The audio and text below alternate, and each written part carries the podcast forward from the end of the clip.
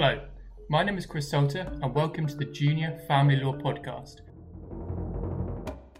a collaboration between Burges Salmon, Mills and Reeve, and Newton Kearns. Hello, my name is Mike Finnegan. So I'm a solicitor at Burges Salmon, having joined upon qualification in September 2018. Today I am joined by Louise Tromans, a six-year PQE senior associate at Mills and Reeve, and Ali Granville, a three-year PQE solicitor at Newton Kearns. Uh, in this episode, we're going to be discussing the instruction of experts in financial remedy proceedings. So we'll look at why and how we might instruct an expert, the different types of experts which are more commonly instructed, uh, and what to do once we've received the expert's report. To begin with, why might we instruct a single joint expert? So this is typically where the value or future value of something is an issue, either because the parties can't agree on it, such as a property, uh, or because it's something that they or we as solicitors might not have sufficient expertise to be able to prepare a uh, report on or, or evaluation of, such as business or, or, pensions. So the report can be used to ascertain the current value of something, but also to find out things such as the likely future growth or development of, of an asset or ways in which it could be used to fund settlement, uh, the tax consequences, or a number of other areas which we'll uh, explore in this podcast. As I mentioned, today we're primarily going to be discussing the instruction of single joint experts in relation to uh, property, pensions, and business. These are some of the most common areas we tend to find an expert report is required. But there's there's a range of items or areas in relation to which we might want to instruct an expert, and there are no set limits on what we might seek to have valued or analysed for the purpose of financial remedy proceedings. To name a few less common areas from our own recent experience, we might seek to instruct an expert to to value art or antiques, uh, jewellery, cars. We might we might seek to instruct an expert to report on the value and contents of the family home to assist in agreeing a chattels division, uh, any collectible items one party might have. Essentially, for most things for which your value can be ascribed uh, or are to be split during the settlement process, an expert report evaluation can be obtained. So I think it's useful to look now at the point at which we might instruct an expert. So Louise, when when might we want to instruct an expert? Um, in terms of instructing an expert, obviously it depends if you're in proceedings or not in proceedings. I mean, in terms of not being in proceedings, you can do it at any stage. It, it tends to be after you've exchanged voluntary for me, because that's going to crystallise where the differences are. So, for example, um, valuation of a property, if they're very, very far apart in terms of the matrimonial home, for example, um, it could be that you know it, it's shown that there's complex pension arrangements such as an NHS pension, for example, and, and these issues start to come to light. So it can be that you agree jointly through the voluntary disclosure process that actually you're going to start to get an expert involved. Um, and, and also at this point, other issues can be flagged up in terms of medical expert information, for example, as well. So it could be an earning capacity issue in terms of a disability or an illness. I've had one before that's relating to care home when a party's got dementia Um, and doing a report just on what their needs are going to be moving forwards, because that's all going to be relevant in terms of settlement. And then, in terms of within court proceedings, you would make your application prior to the first directions appointment and make a, a Part 25 application. It's I always think it's good once you've exchanged Form Z to kind of write to the other side at an early stage, setting out where you think the issues are. And I suppose also that that becomes relevant in terms of your preliminary documents um, you know your statement of issues what the actual issues are and and it could be that you know you can do this by agreement so you could end up going to your FDA with an agreed expert, you know, already, and it's it's pending court approval.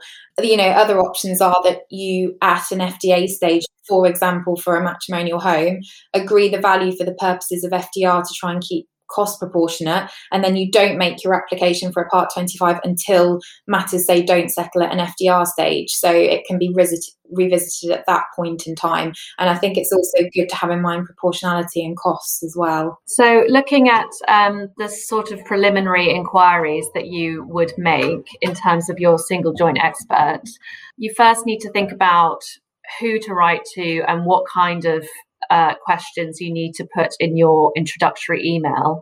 It depends, as Louise was saying, whether you're in voluntary proceedings or whether you're in court proceedings, as to where, whether you do it as to whether you make your inquiries before with with the help of the other side or just on your own as in before the application. Um, but essentially, you would want to consider in the first instance giving the other side a list of names that you're going to consider. You may have you may do that after you've sent out the initial email, depending on how things have been going, or you may do it before and invite them to agree who you're going to send out your initial email to.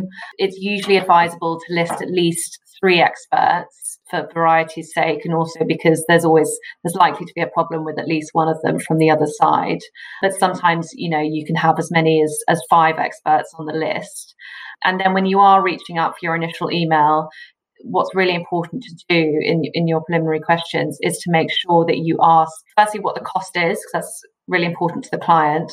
Secondly, whether they have capacity to do this work in, in a timely fashion. You know, you don't want to instruct someone and then find out it's going to take them six months to produce a report. So really important to know, you know, that they will get it done as quickly as possible. I mean, there's always a limit on how quickly things can be done and it can take a couple of months, but you don't want things to delay unnecessarily and then see, uh, um, most importantly, from the lawyer's perspective, confirm that they do indeed have the relevant expertise for the report that you are seeking to request. So, in voluntary proceedings, as I said, you might find that you jointly send out initial emails and then seek to reach agreement about which expert would be the most suitable or if if you're if you're not in agreement and you are making the application then you would send you would send out your your own inquiries and and attach them to the application. Depends. The judge so once you've submitted your application the judge will make a decision based upon the the pricing the capacity and the expertise of the relevant judges and will take the other side's perspective into that. And that is if you haven't been able to agree which experts to reach out to uh, with the other side before this. Generally part i found in my experience at least part parties can agree which expert they're going to go with, and they tend to put in a, a consent order to get to get the expert evidence approved, and that's when you're in proceedings. So moving on to the draft letter of instruction, when you have agreed when you have agreed an expert, I'll pass to Mike. So we've agreed who the expert is going to be. So we then move on to drafting the letter of instruction. So in terms of who drafts the letter of instruction, this might depend slightly on whether it's happen on happening on a voluntary basis or as part of court proceedings. In voluntary proceedings, it'll often be the party who has sought the report. Um, if there's one party that wants it more than the other or has suggested it, or if they both agree that it's necessary to obtain a report, then um, they might agree between them who drafts it, and perhaps the party who's uh, the asset is in or has a closer link to it and uh, and has either access to the information it will be the one that drafts it. Uh, in court proceedings, generally the applicant drafts it, but if it's been if it's been ordered by the court, but again the parties can agree or make submissions to the court that the uh, respondent should draft it. Again, they might have a closer link to the asset, uh, or they're going to be paying for the report. Um, but either way, both parties will have the chance to review and comment on the letter of instruction, and it will need to be agreed and signed off by both of them before it's sent to the expert. Uh, we'll talk about specifically what will need to go in the different types of instruction letter um, as we come to those sections in, in this episode. But generally, there are some things which will go in all letters. So I tend to include uh, a background of the case and parties, and the level of detail will depend on what kind of report, but usually try to give some background on the proceedings and key dates and the hearings that. Um, the hearing at which the report was ordered, if, if it was ordered at a hearing, and give some background on the parties and, and the an overview of the proceedings to, to, to date. In things like pensions or business uh, reports, you might want to go into more detail about the background of the asset and when it was acquired or built up, and detail about the involvement of both parties during the marriage, um, if it's a business, for example. And it's, it's basically useful just to think about what you're going to be asking the expert to comment on, and then think about the background information it will be useful for them to have when answering these questions. You need to set out the basis of the instruction, which again will be different depending on the type of report that you're seeking, and, and we'll go into more detail about that that further on. But essentially, you want to make a list of uh, what the expert is being asked to report on and, and the specific questions you have for them. Um, it's useful to include a list of the documents that are being included with the, the report. It's also useful to um, have a section setting out the various parts of Part 25 of the Family Procedure Rules which are relevant. So it's Part 25 and, and Practice Direction 25 A, B, D, and E. And I generally tend to explain the relevant parts of this that uh, will apply to the expert and you know confirm the statement of the truth that needs to be included uh, and attach copies of these for information um, and say things you know highlight the relevant points of that and the fact that they'll have 10 days the parties will have 10 days from the dates of the report to ask questions and and confirm who's going to pay for the expert's time re- responding to these questions. And and again just set out some of the general duties in those sections. Also useful to include a confirmation of the fees that were quoted by the expert when email inquiries were made or telephone inquiries or however they were made um, so that they can confirm that that fee still stands before they start their work or can provide an updated um, fee for the report.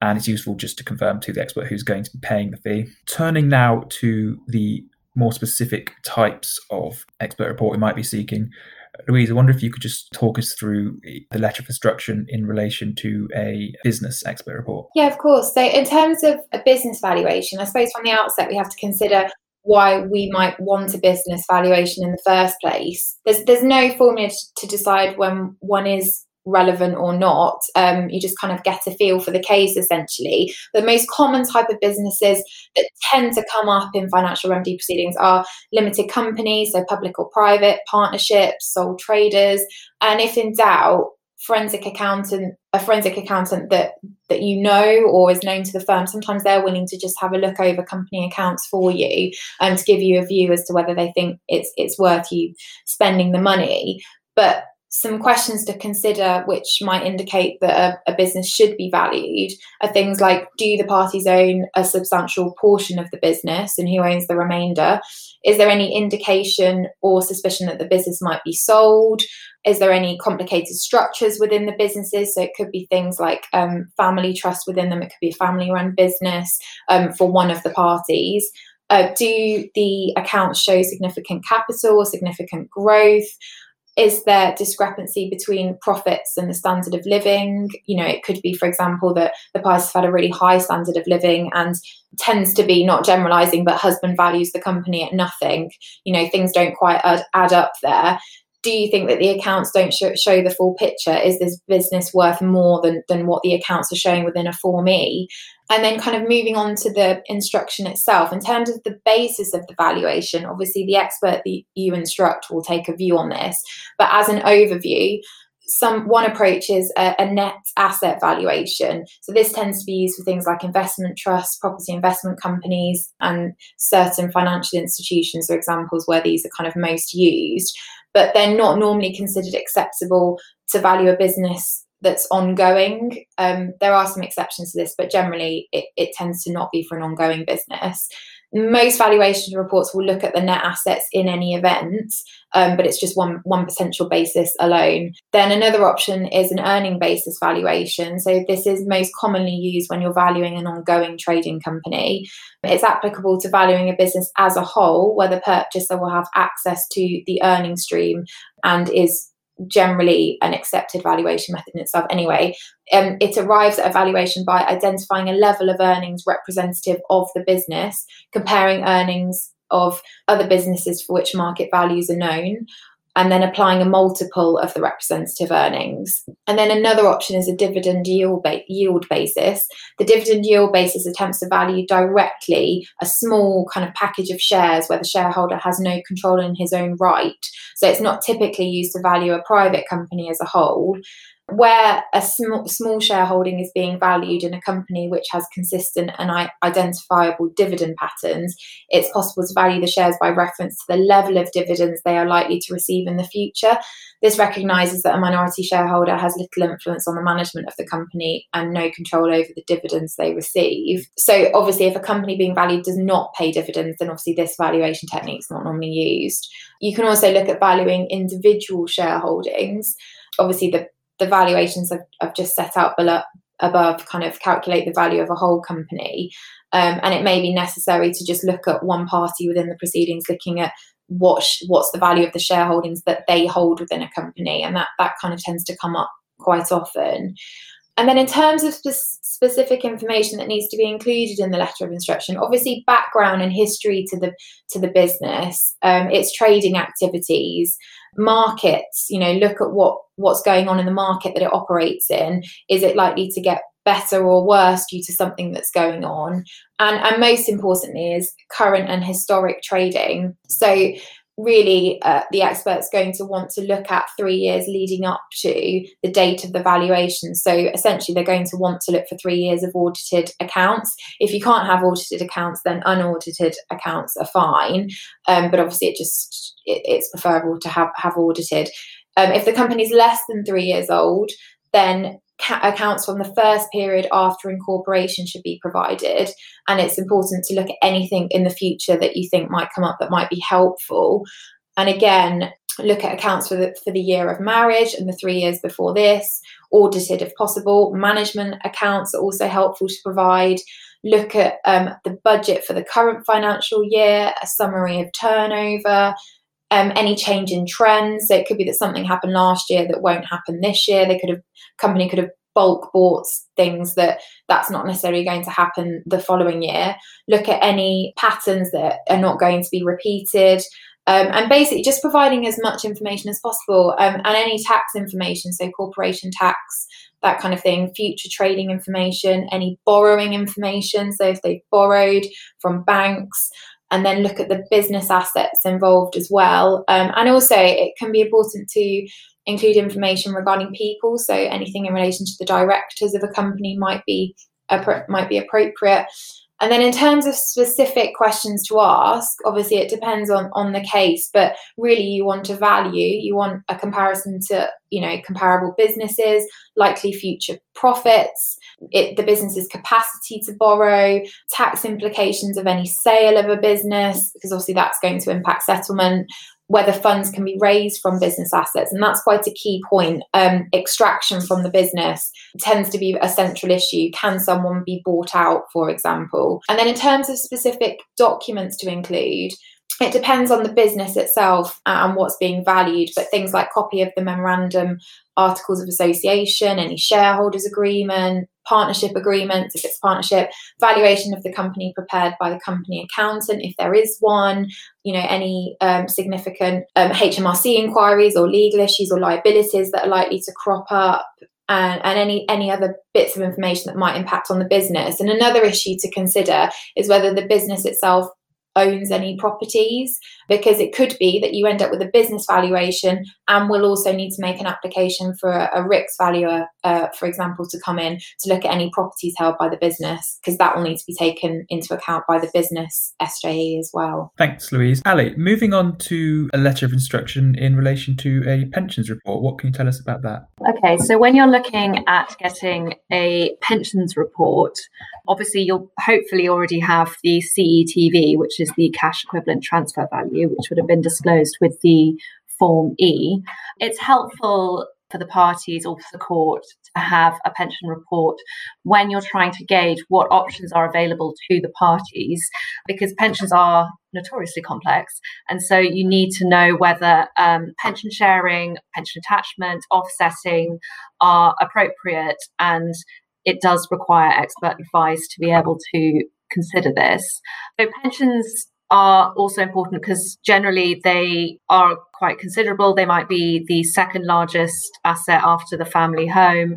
And you can't simply just take the figure of what of what is in the CETV and then offset against other assets. If you do do that, um, which some practitioners do, you know, you're you're in danger of attributing of of not doing your client a good service and attributing the wrong value, um, because once the pay uh, once pension payments are being paid out, it might be it might be a completely different experience. So you want to consider whether it would be appropriate to achieve equality of income on retirement, or would would it be better to achieve equality of capital? Also need to think about what benefits might be payable under a pension scheme and what the position is for each of the parties in respect of the lifetime allowance. So for the letter of instruction, there'll be a number of inquiries to make depending on the case and there might be issues in terms of the what, from what dates your the pension is going to be valued from. If there's a dispute over the length of the marriage or cohabitation or, or when separation occurred, then you'll probably want to have the different dates for for what the figures would be if it finished at this point in time or if it's later found that the parties have, have separated at, at a later point in time. So you'd want to get values for both. Sometimes parties have multiple pensions with many different providers, which are all different. So you want to be able to, to get an expert opinion on, on the values of all those combined. You know, there, there are many different types. So people can have private pensions, they might have an occupational pension, and then there's, of course, defined benefit, defined contribution. Um, uh, we we've all got our state pension. But whatever you do, do engage with the letter of instruction and don't try and work it out yourself if it's if it's complex um, because you do need expert advice. What you want to include with your questions which will be dependent on the case is obviously the relevant pages from the form e the CETV statements and then and the form P and generally the pension expert will let you know if they need any further information or clarification. Obviously, as as Mike's already said, you also include the relevant expert guidance and details of what periods you are seeking advice on. Once you've got the advice, always remember, or, or, actually in the letter of instruction, to consider whether you'll be needing tax advice once the figures have come in. Thank you very much, Ali. So, turning on to the third of the different types of letter of instruction I mentioned we were going to be discussing today, the next one is land or property. As I mentioned previously, if parties can't agree on the value uh, of land or property, or it's a particularly tricky or unique property, then it might be that a letter, uh, an expert report is is sought. So, in terms of the specific information that needs to go in to uh, a property letter of instruction, essentially it's as much information as the property as possible as you think will be relevant to the expert. So um, you want to include things like the title number, the acquisition dates and costs, the uh, work, any works that have been done on the property, who owns the legal title, um, any restrictions on, on the sale, any planning permission, um, how it's been used, any offers received, if it's been on the market, um, how to access the property. I mean, there's no set criteria, and again, it's just whatever you think would assist the expert. And I, I find it tends to be useful to err on the side of caution and include a little bit more if I think it's going to be useful rather than than less to avoid including too much because you, you never know uh, exactly what they're going to find useful when doing the report. The basis of the valuation in relation to property is usually that there is a willing buyer and seller, uh, that there's going to be sale or vacant possession uh, of an unencumbered property, and you're asking generally for the best price that would reasonably be paid uh, in an arm length transaction following marketing of the property. Usually, you would also ask for the expert to in- include comparables of properties sold in the last, for example, six months. The types of questions we tend to advise, uh, ask in, in these uh, letters of instruction are obviously what the market value of the property is. Um, if there is planning permission, then what would the, the value likely be if it was developed? Um, if there are restrictions on the, the planning uh, on, on the sale um, or planning, what's the likely impact of the removal of these on the value? Um, what would be the impact of splitting and, and selling as separate plots um, and ask for a value um, of, of both as individual plots and as a combination of those plots as a whole if they were sold separately. Um, for example, this is this is quite relevant when you have things like farms and there's lots of different fields and different aspects, and and sometimes a higher price can be obtained by splitting and selling it. So it's, it's useful to sort of find out the different ways in which the value of the, the property can be to, can be maximised. Documents you'll want to enclose will obviously be office copies. Um, if there are any leases, any uh, documents relating to planning, although an expert can generally get these from the planning website, but if you've got them to hand, it's useful to include them. Um, have there been written offers for sale or sale of parts? Um, any development plans, you know, architectural building plans, um, if you want the expert to comment on these and incorporate them. As we mentioned, the relevant parts of Part 25 of the FPR. If there's a copy of the court order, if the report was ordered, that's useful. And again, anything else you think the expert would find useful. We've instructed the expert now. We've received the expert report. Louise, can you tell us what, what happens next? So, once the expert report's received, obviously you want to make sure it's been filed with the court and served on all parties if it's within court proceedings. Then, obviously, the next port of call is to send it to the client for their comments. And then, how I would review it is I would review the document, make a list of any questions or concerns, and I would compare it against the letter of instruction. So, this is probably more relevant in respect of, um, of business valuations, but also in terms of properties, I would look at the comparables used. And kind of go through, make some notes, set out where I think there might be further questions or where something's come up that we didn't expect. For example, is a value higher than we expected? Update a schedule of assets if you have that on file ready, and then go to kind of a more senior member in the team with your notes um, and and the client's notes, and then see whether at that point assess whether you think there's any further questions that need to be raised in respect of the expert it, my experience in terms of property valuations is especially when it's a not necessarily a commercial property but say a house that they own or rent or whatever the client normally has a real steer in terms of well i think it's worth x because i've seen a property down the road sell for x so I tend to, on property valuations, for example, look at what comparables have been used and kind of do a little bit of digging if we're not happy with the the value, and obviously if we are happy with it, then great. Um, and then in terms of business valuations, it may be that you know, just after you get the report or just before the report's been produced, you've had some updating documents, could be more company accounts, for example, um, and you might want to deal with that within some questions, just forwarding some extra information to them. But I know that Ali is going to deal with timescales and how that's addressed. Yes. Yeah, so, in respect of timescales, about when you're asking your follow up questions, the general rule is that you should only ask one set of questions. So, make sure you've taken the time, as Louise says, to properly consider the report, to take your client's feedback, to get feedback from a more senior member of staff, and then collate your your queries all in one document or one, one email, one letter. When you do send it back to the expert, make sure you copy in the other side. They need to be included in that. And generally, in terms of costs, unless agreed otherwise, whichever side is raising the further questions pays pays the costs of doing this. Important in terms of deadlines, you do need to make sure the questions are raised within 10 days of the report being served. And so that's really important to remember because it can sometimes take a bit of time to get through the reports because they can be quite dense. If the report is particularly complex, then of course you might want to consider whether or not you take separate expert advice on them it just in terms of raising helping you to raise questions as, as you might do with a questionnaire or even to if you're considering challenging points in your questions.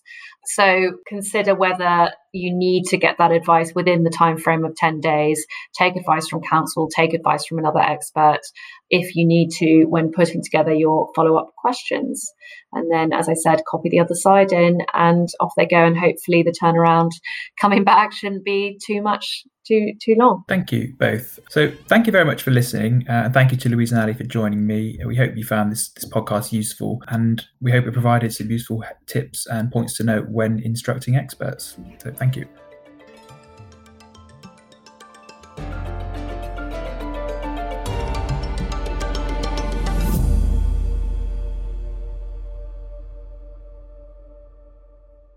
You have been listening to the Junior Family Law Podcast, a collaboration between Burges Salmon, Mills and Reeve, and Newton Kearns.